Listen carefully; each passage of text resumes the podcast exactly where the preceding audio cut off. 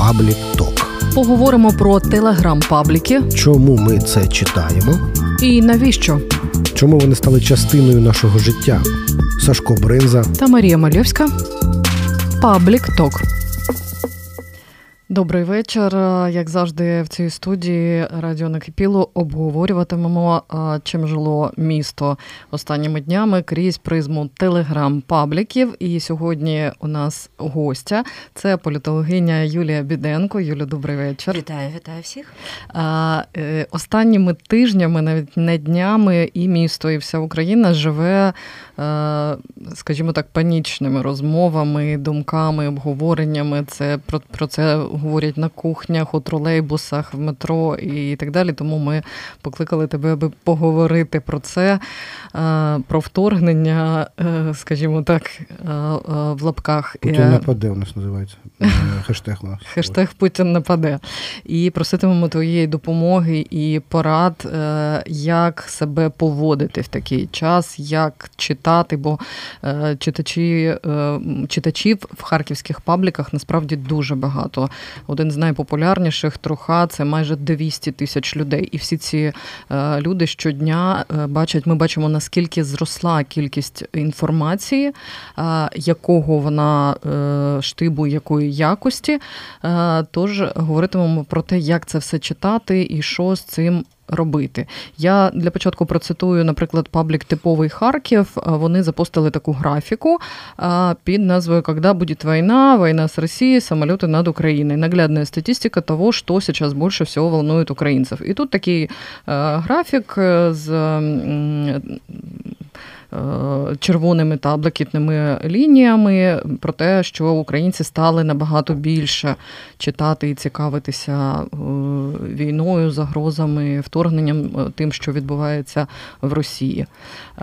Юлю, що ти відповідаєш знайомим? А я певна, що тебе часто і багато зараз питають, що робити? Да, дякую, що запросили поговорити на цю тему. Насправді я навіть трошки була здивована, що ця тема вона більш турбувала ваших західних колег. І останні два тижні я просто маю по іноді по три навіть інтерв'ю на день, іноді це вихідні, і вже географія розширилась Гонконг, телебачення Дубаї е, було включення, тобто Вашингтон, е, Нідерланди, Берлін. Це зрозуміло. А, а от е, українські медіа в цьому сенсі трошечки запізнювалася. Більше було уваги після слів Зеленського, що Харків, який поки що, да, або зараз е, під контролем України може бути окупований. Ви пам'ятаєте настрої харків'ян? В моїй стрічці новин, е, здебільшого Фейсбуку, було дуже багато жартівливих мемів на цю тему. Але після того інформація почала розповсюджуватися, наростати. Ось цей емоційний градус цієї інформації. І зрозуміло, коли вже західні медіа почали називати конкретні дати вторгнення, то е, вже і до харківських пабліків, і до кухонь слухань, як ви правильно сказали, ця інформація дійшла. Я бачу по своєму оточенню, що вона розповсюджується нерівномірно. Зокрема, е, ну от була лекція з студентами, 40 е, людей, які обрали медіа та політику. І якраз сьогодні ми обговорювали з ними. Це сьогодні була лекція. Так, е, да, буквально от декілька годин тому. Наскільки в їхніх інформаційних бульбашках відображується ця тема, наскільки стурбованими є вони, тим більше, що я використовувала там популярні меми для візуалізації. Наприклад. Е, е, зокрема, от з прапорами. Да? Пам'ятаєте, в деяких мережах, зокрема в Фейсбуці, навіть з'явилися вже постфактум меми з термінатором, в якого оголена рука, і типу я забембався лайкати ваші прапори. Да? Mm-hmm. І моя стрічка була уся з прапорами. І з'явилися там жарти, що, типу, чоловік з жінкою лежать разом, да? і вона, як завжди, думає, що він е, там думає. згадує про, про своїх баб. Е, дівчат. А насправді він думає, вона собі прапор не поставила, що вона за людина, з ким я живу. Да? І от е, використовуючи цей момент меми з е, прапорами, я зрозуміла, що студенти мої в інших бульбашках, де така візуалізація не була присутня. Тобто вони навіть е, половина з них сказала, що це в нас такого не було. Тобто я розумію, що вони е, можуть бути у пабліках, де ти не ставиш на аватарку собі е, певну символіку, або інстаграм, який я також відстежувала, і там було цього набагато менше. Воно було, але набагато менше. Тобто інстаграм у нас трошки про інше, але і туди стали, пролазити ось ці от е, тривожні теми. Тому я бачу також по середовищу е, людей 60+, наприклад, що моя мама почала турбуватися от лише тиждень тому.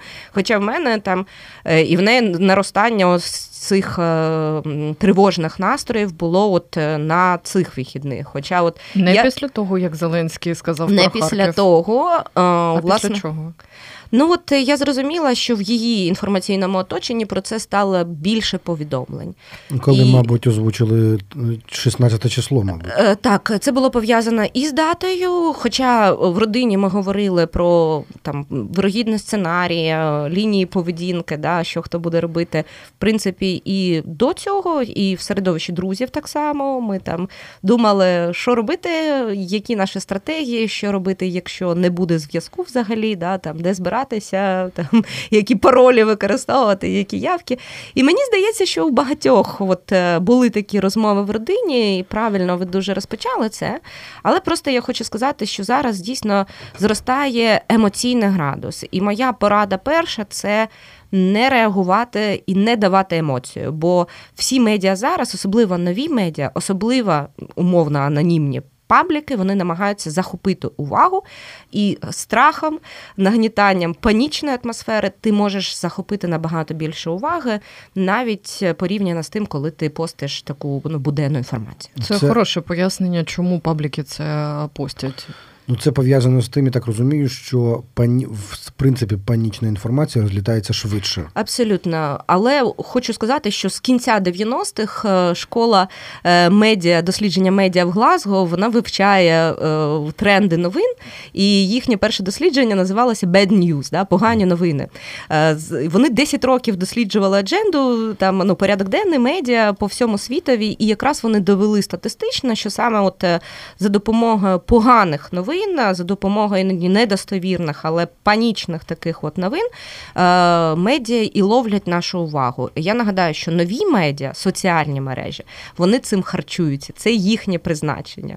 Вони на цьому, ну вони в принципі на цьому побудовані, наскільки я розумію. Так, абсолютно захопити нашу увагу. Але якщо традиційні медіа на кшталт телебачення, да, от можуть будувати свій імідж е, серед е, олігархів, да, їх є кому спонсорувати, або серед рекламодавців то нові медіа, от саме наші соціальні мережі, особливо пабліки, вони якраз побудовані на тому, чим більше вони людей можуть захопити, і чим більше е, по часу вони можуть отримати нашу увагу.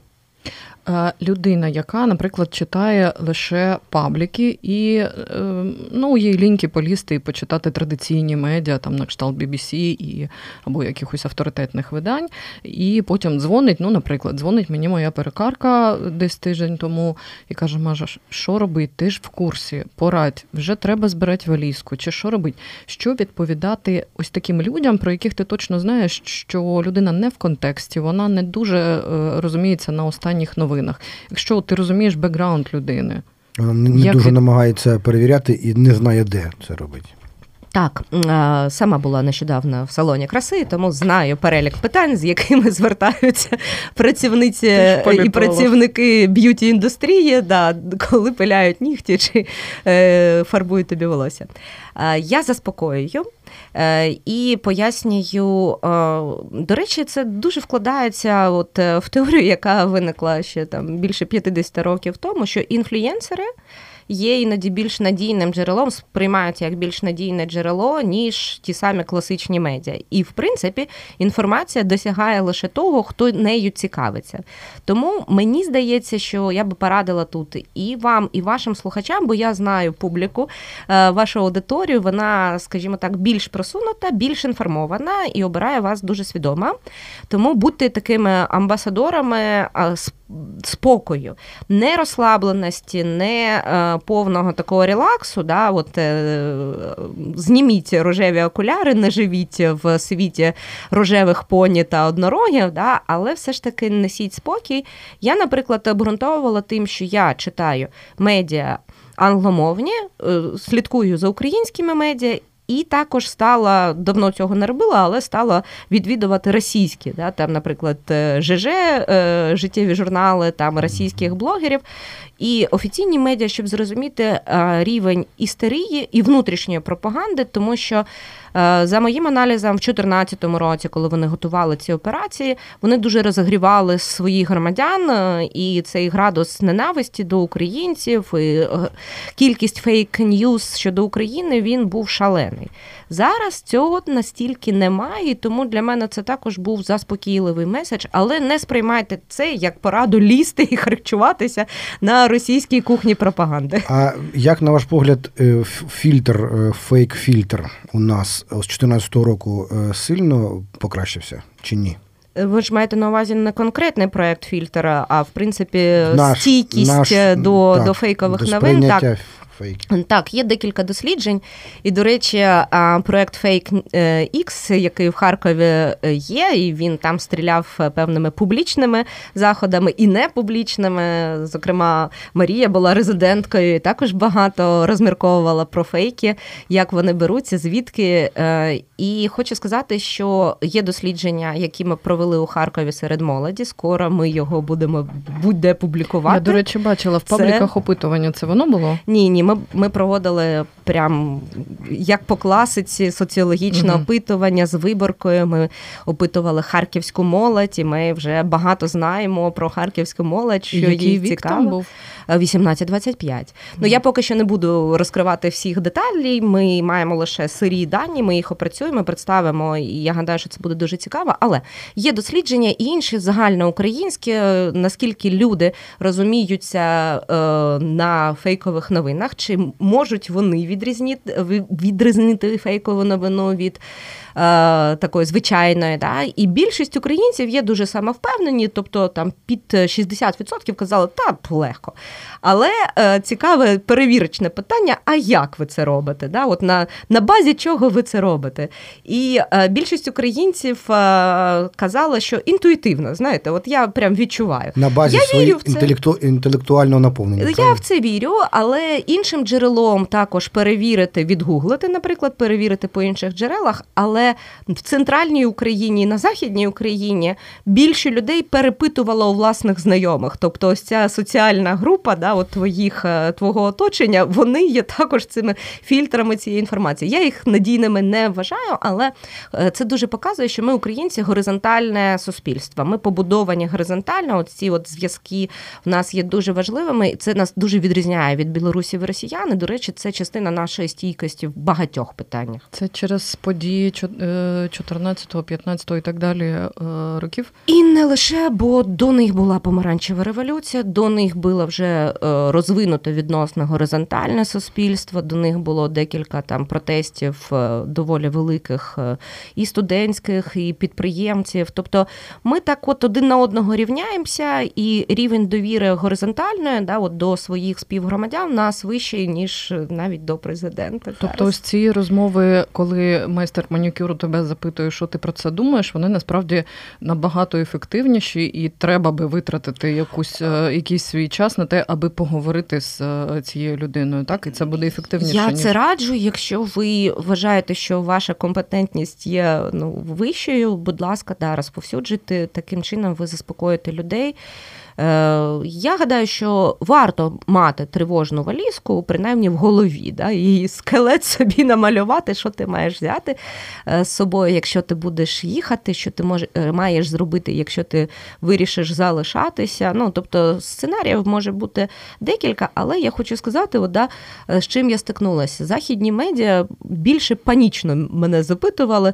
Ваш колега з Вашингтона навіть там емейли пописував вже після того, як був випущений наш з ним ним сюжет е, і питав: а чи є військові на вулицях, а чи збираються люди в загони там якісь, а а чи місто порожнє, чи ні? Я йому відправляю навіть посилання на веб-камери Харкова і кажу: ну подивись. Я так розумію, взагалі будь-яка подія, вона. Тут і звідти сприймається по-різному. Ми навіть тут спокійніші, ніж вони там. У Марії дзвонив колега і каже: Покажи мені, де познімати, як діти ховаються е, під парти. Під ну, як дітей, щоб дітей навчали ховатися під парти. Марія каже, які діти, які парти. Ну а йому здається, що це тут. Да-да, і от мене ж також про це багато питали, особливо ті, хто далека. Ми мусимо розуміти, що вони живуть і в своїй е, бульбашці, да, певній, де Е, ну, зараз є нагнітання цих панічних атак також. Медіа тут е, дуже важливі гравці. Я не можу сказати, що це погано, виходячи з політичних ефектів від цього. Мені здається, що ну так треба. Е, можливо, це навіть краще, ніж було у 2014 році. На цю тему є навіть жарт, да, що в 2014 році українці кажуть, а гвалт, рятуйте люденьки. А весь західний світ такий каже: ну окей, guys, deeply concerned. Да? 22-й рік, е, січень лютий, весь світ каже: О, гвалт, а українці такі, да-да, guys, deeply concerned. Але я б думала про те, що ну навіть мені здається, людині підготовлені, яка щодня е, читає якісь і авторитетні змі, і пабліки. От я зранку прокидаюся і бачу новину, наприклад, про те, що олігархи е, тікають Полетіли. з України. От Ми з Марією обговорили це якраз Розкажи. позавчора. що я бачу цю новину. Я я, побачив я побачив її не в новинах, а у пабліках. І я від, ну, бачив, що олігархи, там оці ж скріншоти з флайрадару, і я відразу не вірю. Бо це ж пабліки пишуть. А потім вже залазю на українську правду там чи кудись, а це таки, ну там, за даними української Є правди. Цього. Тобто я так розумію, що телеграм-паб, і це їхня слабка сторона, що вони, як в казці про Петю Сірого Волка, коли вони тобі багато разів збрехали вже телеграм-пабліки або щось неперевірне тобі впарили. Бо ти вже на таку інформацію, як як розлітаються олігархи і депутати, ти вже думаєш, та ні, це якась фігня. От ем, я я хотів спитати, ем, на чому телеграм-пабліки, вони взагалі, у них є слабка сторона з точки зору вони колись коли-небудь на чому-небудь перечепляться, спитнуться, що люди перестануть їх читати, чи ні? Ну, щодо перестануть, це ж е, в принципі наше пострадянське явище. Я, от коли е, ділюся певними контактами з західними колегами, своїми аналітиками чи вашими журналістами, вони взагалі в телеграму ну, для них це щось незрозуміле. Шлак, шлак якийсь так. Е, так, і вони їм не користуються навіть в якості месенджера. Тобто в них е, WhatsApp переважає, але там нема такої інформаційної вакханалії, як є в нас. І е, щодо пабліків, е, я гадаю, що це також може скоро прийти за двох умов. По-перше, вони вже деякі канали перечеплялися через Службу безпеки України. Ви може знаєте, що саме Харківська служба безпеки вона викривала ось ці мережі і досі викриває. І досі викриває. І, до речі, є рішення суду. Да? Тобто, це на відміну від е, Ради національної безпеки і оборони, це все легітимним було шляхом зроблено. І є рішення суду там щодо блокування каналів. Ми знаємо, що технічно це неможливо зробити. Да? Тобто така от колізія, що рішення є, а засобів для виконання немає. Але про це починають говорити. Да? От е, Принаймні ця інформація є доступна, і вона вже таке от е, невеличке зернятко сумніву в достовірності, воно туди раняє. І Говорити плюс... про те, що треба щось із цим робити, правда? Ну, що це не завжди адекватне джерело інформації. Да? От е, В мене до речі, згадуючи про студентів, е, є навіть е, там вправи щодо телеграм-каналу. Спочатку там підіймають руки, для кого це основне джерело інформації. Але ж тут дуже цікаво, в яких пабліках людина, чи вона в пабліках одного спрямування і фактично з одним наративом, чи вона там, е, умовно кажучи, і на поганому Харкові, і на Трухе, і ще і там, де OnlyFans фотки нюци зливають, mm-hmm. да, і ще й музичка. Ми от по дослідженню бачимо, що саме розважальний контент він є найбільш привабливим для молоді. А в телеграм-пабліках наші з вами ровесники, е, я так скажу, 25-45 ось ця аудиторія. І, в принципі, я так гадаю, що можливо ця аудиторія кудись е, перейде, бо вони паралельно дуже часто в Фейсбуці або в Інстаграмі. І ці люди не завжди лише тільки на пабліках. Е, перейдуть. Е, є ж ще і вайбер пабліки, якщо так можна да. казати. Ми тут уже торкнулися теми батьків і заспокоєння наших батьків у вайбері. Там же ж, якщо в телеграмі вакханалія, то я навіть не знаю, яке слово дібрати про вайбер чатики і про батьків. От, До речі, один з телеграм паблік, а Харків Live постив ну такий мемчик. Лучше, що можна зараз зробити для своєї сім'ї, увести пожилих родителей бабушек і дідушок від телевізора. Мінутка дільних советів. Як говорити про те, що вони читають з батьками? Читають вони зазвичай в вайбері саме. Да, це одразу інший жарт е, згадую, коли Зеленський проголосив можливість отримання смартфоном вакцинованим mm-hmm. людям 60 Да? Було дуже багато жартів на цю тему, але мені сподобався найбільше, що люди, які вакцинувалися похилого віку, завдяки Зеленському зможуть е, долучитися до антиваксерських груп у Вайбері. Да? І тобто вони дізнаються, що вони з собою зробили завдяки цій ініціативі в якості такого умовного подарунку за вакцинацію вакцинація. Да, Viber – це також, е, я би сказала, ще гірша річ в певному сенсі, тому що е, там е, менше таких пабліків, так е, ніж в Телеграмі, вони менше на виду, і вони нами сприймаються як більше побутова комунікація, особливо якщо брати там батьківські чати, чати будинку. у будинку, да, і там ця інформація іноді закидується, і ти просто не знаєш, що з нею робити. Але щодо Вайбера є ще одна засторога. Вайбер найбільш популярний месенджер в Україні. Тобто, фактично, потенційно в нього є доступ е, і до молодих, і до людей похилого віку. Бо так. молоді люди зберігають його, як я, наприклад, бо батьки або брат. Ти що, сирота, в тебе Але... вайбера немає, тому що так, тобі так, нема з ким спілкуватися? Але маму я вже перетягнула в телеграми, вона вже відчула всі е, покращення. Але більшість батьків є в вайбері і багатьом молодим людям доводиться зберігати на смартфоні той клятий вайбер, аби спілкуватися з батьками.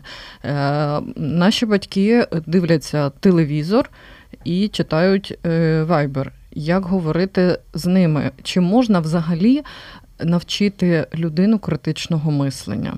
Так, це цікаве питання. І, до речі, колега, да, от е, ваш Вітя Пічугін в нашій е, резиденції журналістській про це писав, що як привчити медіаграмотності, як навчити медіаграмотності вашу бабусю. Е, гадаю, що в принципі, можна, бо люди навчаються і навчаються навіть на власних помилках. І ми сьогодні тут зібралися говорити про паніку, да, от про емоційну стійкість на тлі інформації, про можливе вторгнення, про війну. Я хочу сказати, що психологічна от людина така істота, що вона не може страждати постійно, да, і не може е, боятися постійно, і не може панікувати постійно. Тому зараз е, сприймайте нормально. Ось ці тижні буде найбільший пік накал емоцій.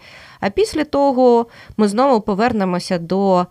Е, добрих тем ненависті до Аліни Паш, е, до того, як нам проводити Євробачення, все одно ці теми. Медіа порядок денний він же неоднорідний. І все одно е, будуть відволікатися люди на життя, життєві теми і на Але виплескування цих настроїв. Але що робити просто зараз, коли, наприклад, дзвонить мати?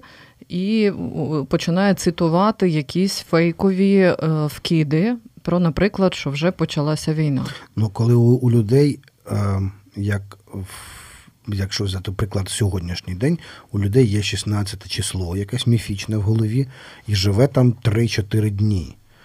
Ну, Просто такого, як, е, ну, на мій погляд, ще не було, щоб якийсь день у нас заздалегідь називали екстремальним. Ну, ну, нас, У нас ще ніхто не чекав. У нас, Я ну, я може не пам'ятаю, щоб якогось дня так от, ну, е, так чекали, що там що буде, воно не буде. Ясно, що там було 90 на 10%, що нічого не буде.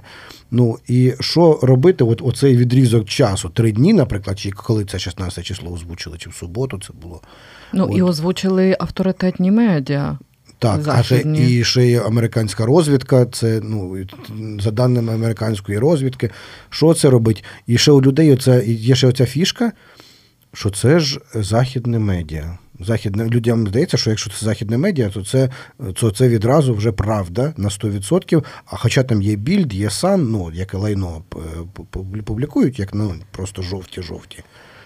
Я раджу щодо західних медіа зайти на публікації BBC Україна, особливо де вони пишуть про вакцинацію. і Після того тисяча коментарів щирих українців, що ви нам впарюєте свої вакцини, бікфарма і таке інше. Тож ну я б так не сказала, що всіх є стереотип, що західні медіа це правдиві медіа. Це по-перше.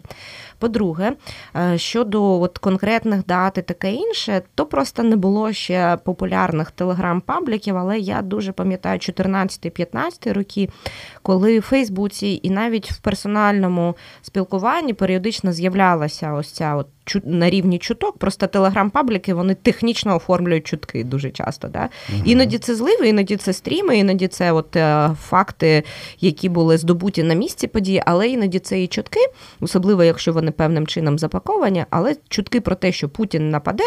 9 травня, 23 серпня для Харкова дата. Я пам'ятаю, 14-15 рік, раз на 3-4 місяця називалися навіть конкретні дати. Просто зараз це роблять е, вже західні медіа. Я хочу сказати, що ми зараз знаходимося в епіцентрі інформаційної операції. І е, з одного боку, я не є конспірологом, який каже, що все це там сценарій Байдена там чи адміністрації. Але що ми мусимо розуміти? Ви ж знаєте, як працюють медіа. Як так, наші конкуренти, особливо в ринкових умовах, да, дають інформацію, ми її не даємо. І таким чином створюється воронка повторення інформації, і таким чином колись розганялися фейки. Я не стала б називати це фейк ньюз, тому що а, вони кажуть про долю вирогідності. Тобто вони все одно дають е, своїм читачам меседж, що скоріш за все, але ну, це просто такі дані. Да? От, Робіть з ними, що хочете. Тому а, ми маємо заспокоюватися, це по-перше, але по-друге, хочу сказати, що окей, 16 лютого пройшло. Але конфлікт не закінчено. Я от згадувала 14-15 рік і свої ось ці також е, втягнення, ось ці чутки, що Путін нападе на 9 травня. От бачите, там Лесік якийсь вийде меморіал, там і це буде провокація. ля-ля. Але я хочу сказати, що конфлікт не закінчено, і він далекий від закінчення. Готуйтеся до того, що такі дати можуть повторюватися в інформаційному просторі. І, в принципі, навіть в реальному житті ми не можемо виключати з такими сусідами, які зараз вже не лише на сході, а й на півночі. Да, в нас е, є, що Україна стане об'єктом певних е, провокацій, нападів е, і таке інше. Про масштаби це інше. Тому, якщо вас задовбало переживати. Просто собі в голові прокрутіть сценарій, що це таки збулося, да, от що є загроза, наприклад, е, цього вторгнення, і продумайте, що особисто ви маєте робити. Коли ви сценарій вже склали, гірший, кращий, ваші дії, то ви будете вже відчувати себе більш морально підготовленими і менше панікувати. Бо паніка це безпорадність. Коли ви собі в голові вже склали валізку, ви знаєте, що вам треба брати, куди вам треба їхати, до кого вам треба звертатися. Ви можете навіть зараз поговорити з колом своїх довірливих осіб, або до кого ви звернетесь, можливо, це якась там більш можновладна людина, чи людина з автівкою, яка також буде їхати, ваш сусід, а у вас нема автівки. От ви можете прокомунікувати це з тими людьми, до яких ви вирогідніше будете звертатися, і прожити цей сценарій один раз, щоб після того бути більш стійкими до повідомлень вони ще будуть. Тобто, ви е, хочете сказати, що нам треба готуватися до моделі життя ну, а-ля Ізраїль. Тобто ми ж будемо жити в в стані перманентного, ну, постійної загрози. Бо в нас такі сусіди агресивні, але нам треба і країну розвивати, і в той час, і в той самий час е, мати автомат на поготові. Я правильно розумію вас? Ну, власне, я е, не думаю, що Україна може бути такою самою країною, як Ізраїль. Все ж таки, ми.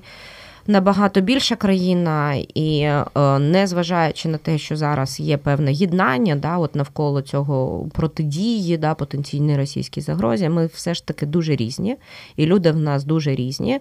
І є там картинка еволюції, да, от що людина від е, неандертальця зростає до професора, да, а в реалі вони всі поряд всі вони поряд, всі вони з нами поряд. Ці люди зі свідомістю різною. І тому так, ви просто от е, мій, е, мій такий план, чи порада, чи лайфхак. да, Подумайте просто про себе та про свої родини. Просто подумайте спокійно, не е, відкладіть телефон, вимкніть ноутбук, не дивіться телевізор, годину подумайте, що ви робите в таких, таких, таких ситуаціях. Далі далі відпустіть і робіть те, що ви звикли, в принципі, в своєму повсякденному житті. Буде чи Ізраїль, чи не буде, фактично по Ізраїлю періодично гатять. Да? По так. нас, слава Богу, ні. Але знати, куди йти, якщо будуть гатити, українці мають знати. Це я точно. ж про це й кажу, що Ізраїль, в принципі, всю свою історію, оскільки він існує, він ж він існує в стані війни. Ну він воює, ну воює і захищається, там нападає, захищається по-різному. Я маю на увазі, що вони а, примудряються і країну розвивати, і туризм навіть розвивати, але при цьому воювати одночасно. Я маю на увазі, що я ну, я, я, я питаю не в тому сенсі, що ми там схожі, не схожі. Я маю на увазі, на мозок може готувати до цієї моделі всім, що ну, в будь-який момент може прилетіти, в будь-який момент треба буде взяти автомат. Я от про це це мав на увазі. Може нам, ну я маю на увазі, може нам їхній досвід переймати, як працювати з населенням, як.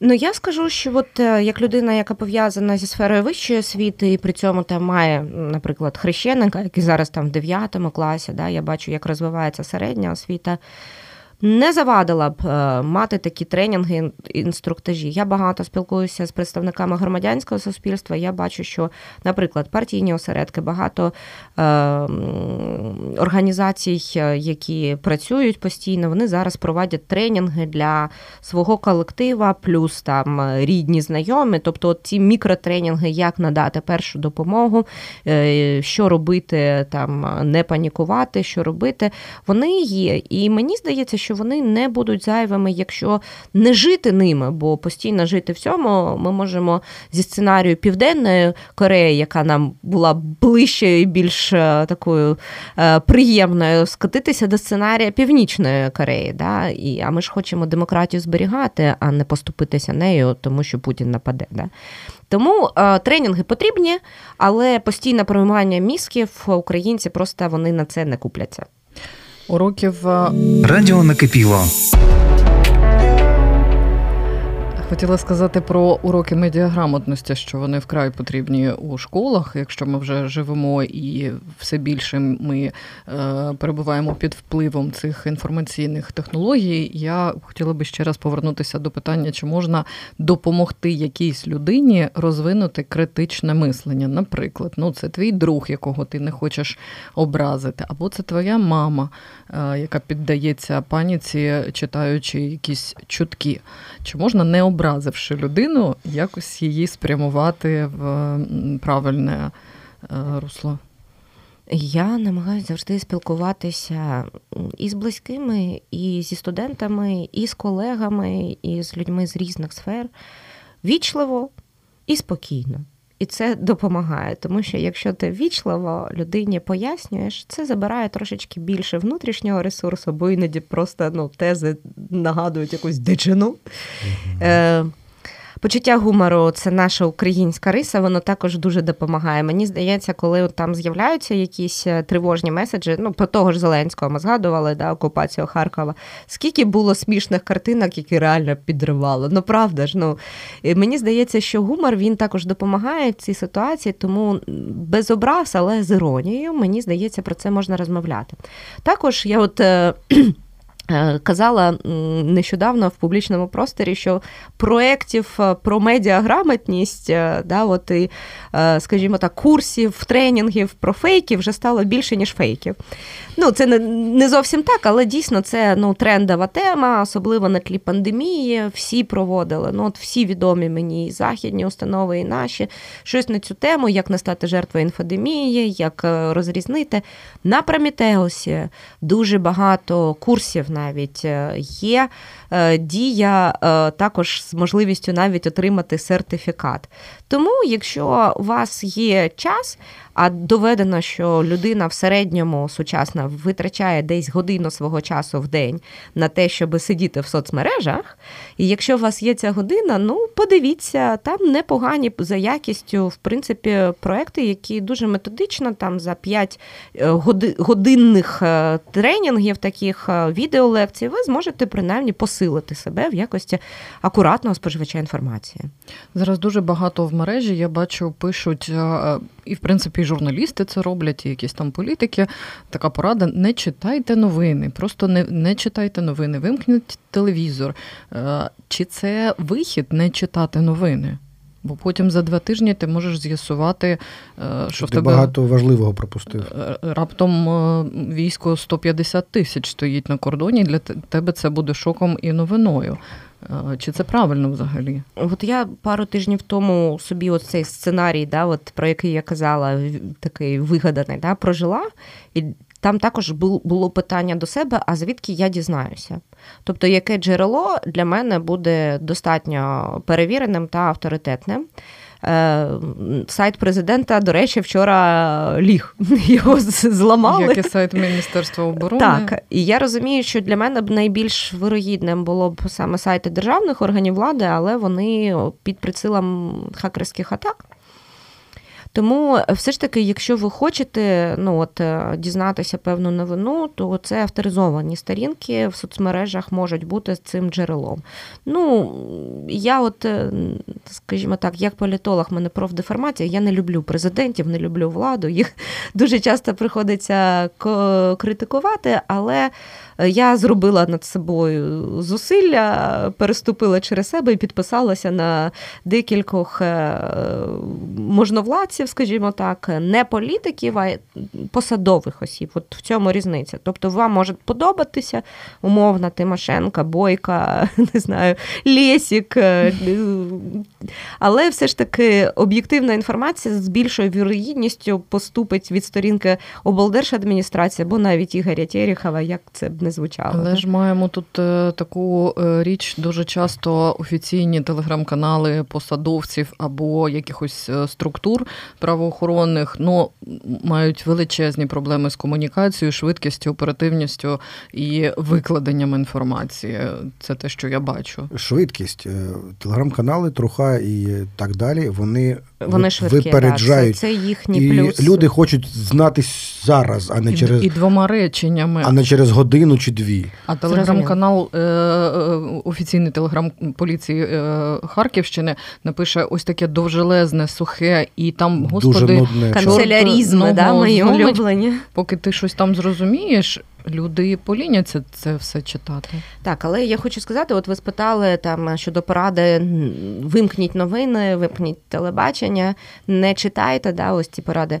До речі, це правда ваша профдеформація. Вже е, ви живете в оманливій такій думці, да, в полоні оманливої думки, що усі цікавляться тим, що відбувається навколо. А це не так, от повірте. 70% е, харків'ян, які не прийшли на вибори позачергові міського голови чи на вибори місцевої ради, е, це показник цього. Е, люди, які поза політикою, да, це також іноді 70%, просто 19-го року вони прийшли на вибори. І от їх не цікавить. Вони кажуть, мені не цікаво. Мені здається, от мені приємніше навіть витрачати час і роз'яснювати умовній перукарці, яка спитала, що робити, ніж намагатися донести позицію там іноді до своєї куми, яка суто в інстаграмі на там е, котики і рецепти підписана, да, і там селебритіс якихось, що вона має бути більш трошечки свідомою цього. А люди, ви маєте на увазі 19-го року повалили на вибори, тому що можна було обрати Зеленського. Ну, ви маєте на увазі, так, що він можна був, було він був суперальтернативою вплинути на для тих, хто щоб президентом от, став. Да-да, я от намагалася для себе цей феномен якось е, прояснити, спілкуючись з тими, хто поза політикою, але 19-го прийшов і проголосував, питала, чому, да, яка мотивація цього вибору. І вона була в тому, що ну, він поза системою, що він також поза політикою. Це зіграло великий плюс, але коли він вже став частиною системи, очолював її, він вже цей от е, свій е, рейтинг майже втратив. Ми бачимо, що зараз він десь 17% за останніми дослідженнями. Тобто він став політиком викликам вже для них. Е, ну, Тобто, бачиш, е, Марія, люди люблять е, цікаве. Люди люблять цікаве. Чому і перемагають доволі часто конспірологія, тому що у конспірологів є цікава історія, а життя воно нудне. Це ми любимо про це з Марією. Цікаве і просте. Так. Тут, бо цікаве для мене може бути іноді складним. Я люблю Ні, ну, я великі маю... книги читати. там, да, от якось Бікфарми нас травлять, тому нам впарюють значить, вакцину. От Вони нас вони нас заразили і вони нам впарюють вакцину. От, А а то, що ти підеш і вакцинуєшся, щоб не захворіти, це дуже нудна історія, тому хочеться вірити в цікаве. Я ну, я так розумію, тому люди і пішли на Зеленського, а на нудного Терехова ніхто не пішов голосувати, бо він бо він, бо він, е, ну, ну, він нудний. Я правильно розумію? Ну, Добкін тоді був більш цікавий, да, мабуть, зі шлейфом своєї історії, але за нього ще менше проголосували. Тож давайте ну, не, не спрощувати все так. Що хотіла сказати про е, цікаве і просте, це ж той самий феномен, який дозволяє е, інстамарафони. Да? Е, тобто тобі і цікаво, це дуже просто. Ти е, кульку повітряну відпустив, е, маткою дихаєш, і все, і все, все нормально. Або казкова пігулочка за 10 днів мінус 14 пігулочка, да, це от наше слав'янське трошки. Ми це переростемо. А певна частина просто через свій власний досвід навчиться на своїх помилках. Я ще раз повернуся ось до цієї теми читати, наприклад, офіційні джерела інформації, але ж є така ну побутові якісь речі, які всіх нас цікавлять. І на сайті президента або там в телеграм-каналі е, прокуратури поліції Харківщини е, не напишуть про, наприклад, скасування авіарейсів. Е, я, наприклад, зранку заходжу в пабліки і бачу інформацію про те, що КЛМ скасувала, про те, що Скайап посадив літак в Кишиневі замість Києва. Спочатку не вірю, так само, як Сашко розповідав там ну, про там вони розповсюджували телеграм-канал Гончаренка, депутата. Він там щось чув. Ну, спочатку не віриш, потім заходиш в офіційні джерела, отримуєш підтвердження. Це так і люди підуть все одно кудись не на офіційний канал читати про те, чи зникла е, сіль в харківських супермаркетах, бо сайт президента про це не напише. Вони ж хочуть знати не лише, е, що почали е, вторгнення, наприклад, а й якісь такі ближчі до себе простіші речі. Так, так, е, також згадую, як ми жартували з друзями щодо закриття неба, що ой, гвалт, людоньки, вчора не змогла вилітати з Борисполя, але в мене квитків не було, я нікуди не збиралася. І мені здається, що ця інформація про закриття е, неба, про скасування рейсів, вона тригерить людей, які, в принципі, е, нікуди не літають. Нікуди не літають. Е, окей, ну не всі рейси скасували, і я гадаю, що скоро багато ще й повернеться. Тобто е, я знаю, що певні компанії вони свої аудиторії, своїх покупців е, заспокоювали, що це ну там тимчасово. Тому ми не будемо в такій повній, е, я б сказала. Ізоляції від зовнішнього світу, спишіть все на форс-мажор, перечекайте і гадаю, що зможете повернути навіть ваучери на подорожі, в кого щось відмінилося. Хоча, в принципі, люди зараз літають. Я знаю людей, які ну, в принципі і полетіли з України, і повернулися з України. Тобто я зрозуміла питання щодо побутових речей, і безумовно тут пабліки е, вони інструментальні, вони, е, скажімо так, дають ось ці поради та, там, чи інформацію, яку ти можеш взяти до уваги. Е, можете, наприклад, е, якщо пабліка вам недостатня, і ви навпаки хочете не скоротити, а збільшити джерела інформації, ну підпишіться на блогерів, які викликають вас довіру, і на тих блогерів, які вас подразнюють, які вас злять. Це буде добрим виходом. Е, ви будете їх перехресно чекати, і зрозумієте, що коли вже ті люди, які вас бісять, і ті, які вам подобаються, кажуть про одне і те саме, то мабуть, що це схоже. Яке ваше суб'єктивне ставлення до телеграм-пабліків як таких?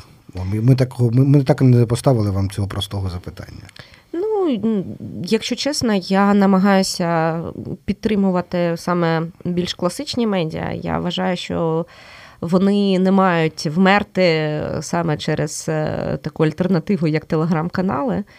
І е, ну, пробоно, да, от як інформаційний волонтер, як політолог-волонтер, я підтримую саме класичні медіа.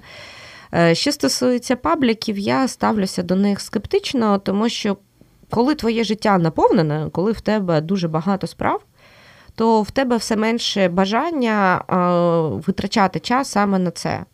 Я розумію, що у вас набагато більше залученість до пабліків, тому що це частина вашої професії роботи. Так, ми так, маємо так. це робити. Е, читати. Я знаю, що, наприклад, жоден паблік я не зустрічала, щоб дав нормальний аналіз там законів чи законопроєктів. Що стосується моєї спеціальності. Тобто я намагаюся не бути політологом чуток да, або там неймовірних сценаріїв, і більше аналізувати те, що буде прийнято чи приймається з допомогою звертання до різних джерел. І це мене трошки заспокоює. І от в пабліках тієї інформації, яка для мене була професійно корисною, її нема а е, жити в ситуації дивіться, прорвало трубу, дивіться, е, кошенятка на дереві, дивіться, от е, Сусід поганці поганці під солями стоять в центрі Харкова, дивіться, хтось когось збив. Е, це життя, але це не лише це не моє життя, і я не маю на це просто часу. Тобто, от моя порада, якщо ви відчуваєте, що пабліків в вашому житті забагато, ви можете завести кошенятка, ви можете завести хобі, ви можете допомогти армії, ви можете долучитися до волонтерських проєктів, які допомагають людям похилого віку, дітям, сиротам, е, онкохворим і таке інше. Займіться, займіть себе, і все у вас стане трошки краще. Цього тижня поганий Харків, як е, Юля його переназвала, так е, запостив е, такий скріншот від, я так розумію, іншого пабліка. Агрегатор він називається з таким червоним написом фейк. І тут фотографія якоїсь важкої техніки десь в полі, і з підписом Срочно перші кадри війни Росії України. В сети появились перші кадри війни. Сообщається погибшим со стороны Украины 13 февраля. Далее наступное поведомление сообщается о шести погибших со стороны Украины и об одном погибшем, погибшем со стороны Росії. І е, адміни поганого Харкова пабліка постять це з величезним червоним е, написом фейк. Навіщо вони це постять? Аби їх читачі вмикали критичне мислення, це така превентивна діяльність і допомога на інформаційному фронті. Ну, давайте так. От чому я все ж таки намагаюся більше empower, є таке англійське слово, да, підсилювати, е, принаймні свій час витрачати на спілкування з класичними медіа, тому що там є принаймні редакційна політика. Адміни будь-якого Харкова, художнього, чи там живого Харкова, чи трохи. Це також люди, які е, не мають цієї редакції великої, да, не мають іноді часу на факт-чекінг. Це невеликі редакції з корпоративними етичними правилами і політиками. Е, тут, е, коли йдеться саме про цей фейк, е, да, розвінчання фейків від поганого, що це означає? Ну, по-перше, там є певний цінностний набір у того, хто відповідає за цей канал, і іноді вони постять ті речі з певною конотацією, які не постять інші пабліки. Я маю на увазі там речі, які стосуються ЛГБТ. Я маю на увазі речі, які стосуються там крайні правих, яким вони явно не симпатизують. Да? Mm-hmm. Маю на увазі речі щодо влади діючої, яка також от у цього пабліку є. Ну, читається особистісна позиція да, організатора цього каналу. Тому мені здається, вони тут зробили річ правильну в тому, що вони намагаються розвінчати ці фейки і е, від інших своїх конкурентів, я би так сказала. Але е, я хочу е, зазначити, що коли ми це бачимо в телеграм-пабліках, це разова акція найчастіше. Тобто вони самі можуть фейкометити, а після того розвінчувати фейки інших. Це в кращому випадку найчастіше спростування там так і не з'являється. Абсолютно, принаймні в більшості. Абсолютно. Радіо накипіло. Так, у нас тут небагато часу лишається, у нас тут хвилин вісім. Давайте ми, е, якщо ви не проти, а ви не проти, е, поговоримо на тему, ем, е, навіщо потрібні фейки взагалі. От Можете назвати нам три. І от теж це, це також для того, щоб говорити з людьми, говорити з тими, хто там вірить в теорії змови, чи що. Як я можу людині пояснити? Нащо їй намагаються розповісти, он, що вже війська, значить, уже тут, або ще що, дещо, або що. О, я слово підбирав довго. От. Нащо взагалі, от можете там ну, три основні причини, нащо вони потрібні, і кому, і кому, і для чого, і навіщо. Ви які книжки в дитинстві любили читати? Я читав дуже багато енциклопедій, е, справочників такого. Тому ви ставите це питання. Хтось, е, але е, фентезі читають набагато більше. Да? От давайте є таке от дуже антропологічне пояснення. Людина краще реагує на видуману реальність, особливо якщо вона гарна, якщо вона іноді проста, да, тому що світи Гаррі Поттера набагато простіше, ніж е, сводки BBC, правда? Е, І більш позитивні. Тому фейки і вони більше ловлять нашу з вами увагу, вони нам можуть бути цікавішими. Е, є дезінформація і є мізінформація, та? тобто те, що стало фейком е, за помилки, з помилкових причин. Дезінформація дуже часто розповсюджується е, з наміром спеціально, але я не конспіролог, не завжди джерелом дезінформації є там погані політики, масони чи інші. Чи якісь, Путін, чи Путін особисто. Чи Путін особисто. Дуже часто це самі журналісти редакції адміни пабліків. Ми починали з цього, ми цим будемо завершувати щоб захопити вашу увагу, щоб отримати більше переглядів, підписників е, і таке інше, і таке інше. Тобто, це е, спосіб зловити увагу. Е, другий момент, чому з'являються фейки, іноді це просто лінь, не лише бажання там похайпати, а ще й лінь тих, хто відповідальний за розповсюдження інформації. Є шикарна історія колишнього редактора Дершпігіль, який фальсифікував свої багаточисельні історії і при цьому отримував дуже круті премії. І це був скандал на всю Німеччину. От я на вихідних спілкувалася з е, журналісткою Дершпігіль. Вона зараз намагається потрапити до людей в квартиру, сфотографувати їх в їхніх життєвих умовах, щоб довести, що ця історія не вигадана, але дуже часто своєї фейк... редакції довести. Так, так. Ну вона це публікує, але редакційна політика змінилася після того, як ці фейки вскрили. Чуваку просто ну він був вже в контексті, да, він розумів, що коїться, але при цьому він видумував, начебто, якусь бесіду з Тані і Саша з Одеси, які бачили російські танки да, в Одесі. Ну, умовно кажучи, там про Україну також було. Тобто іноді це лінь і бажання бути швидким. Не просто зачепити вашу увагу, а просто ви бачите, що все про це всі про це пишуть. Вам хочеться також бути в цій е, в цьому потоці інформаційному, щоб вас читали, але ви не можете і не хочете перевіряти, і ви просто репостите своїх колег, блогерів, е, таке інше, таке тему. інше. Абсолютно Хай, да. це хайп, правильно ж? Ну, Молодь... хайп або, молодіжне слово, я знаю. Або просто не бажає. Ну от е, дивіться, ви ж самі працюєте в редакціях. Да? Скільки займає грамотний факт-чекінг? Година годин. Да? Тобто і вашого часу, або вам потрібна команда, яка це робить. Да? І не всі собі можуть це дозволити, особливо коли ти мікроблогер. Ти сам собі редакція, ти сам собі журналіст, ти не будеш довго чекати. І що ще стосується фейків, навіщо вони, чому вони виникають? Е, іноді це е, просто бажання пожартувати, познущатися або знищити чиюсь репутацію. І дуже багато фейків вони саме пов'язані, е, вони мають свій приціл. Вони пов'язані або з конкретними групами, або з конкретними особами, або з конкретними інституціями. Ну, добре, ось є фейки, наприклад, останніх днів, фейки, які Е, начебто мають визвати паніку. І СБУ про це прямо каже, що ми зараз у стані гібридної війни, і ворогу е, потрібно і вигідно, аби ми піддавалися цій паніці, і так буде їм простіше. А наш, да, нащо їм на, нащо їм наша паніка?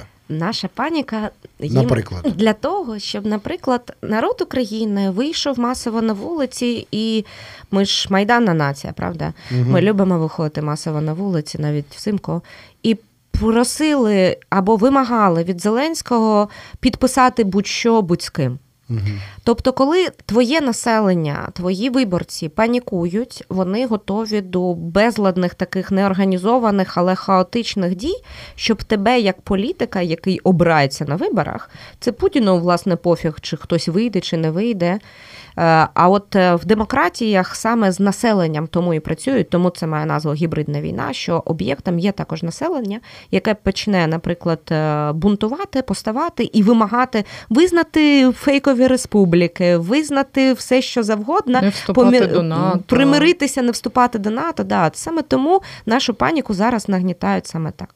А чому люди в паніці? Ну, це мої власні спостереження. Я часто про них кажу. Люди в паніці в стресовій ситуації набагато легше вірять в будь-які фейки. Це дуже видно яскраво, наприклад, у прифронтових місцинах, коли люди після обстрілів або там та сама Балаклея, от е, історія про розповсюдження, що за 20 хвилин, як там Олександра? Ми коли були вибухи в Балаклеї на складах боєприпасів, нам. Цілий день люди підходили і розповідали, що через 20 хвилин буде другий Чорнобиль. І так тривав бо, весь день. бо там хімічна зброя, у підвалі, і мені розказав, ну ясно, що найнадійніше значить, джерело, що там е, хімічна зброя, через 20 хвилин буде вибух і буде Чорнобиль, це дитячий сад. І ми цілий день чули оці 20 хвилин. 20 хвилин, і воно ну, виходить, що по місту розлетілося за секунду. Так, це також антропологічне пояснення, коли людина в стресі вона має приймати дуже швидкі рішення. А швидкі рішення не передбачають великого пошука джерел інформації, перевірки. Це ми так еволюціонували. Якщо ти затримався, тебе з'їв тигр, да? Угу. чи ведмедь. Е, ведмідь. І власне так само люди діють у стресових ситуаціях, вони приймають швидкі рішення. І іноді вони помилкові, іноді вони рятують життя. Саме так це і працює. Тобто ти відкидаєш, ти замикаєш центр сприйняття іншої інформації, крім тієї, яка життєво важлива, яка є або загрозливою для твого життя, або навпаки його може врятувати. Ми будемо прощатися тоді до наступного ефіру Пабліктоку. Юлю, ми дуже дуже вдячні. Багато цікавої інформації. І наступної програми, як і зазвичай, поговоримо про те, чим живе місто крізь призму телеграм-пабліків. Миру і стійкості вам і вашим слухачам. Дякую. Щасти. Паблік Ток. Поговоримо про телеграм-пабліки. Чому ми це читаємо? І навіщо? Чому вони стали частиною нашого життя? Сашко Бринза та Марія Мальовська. Паблік Ток.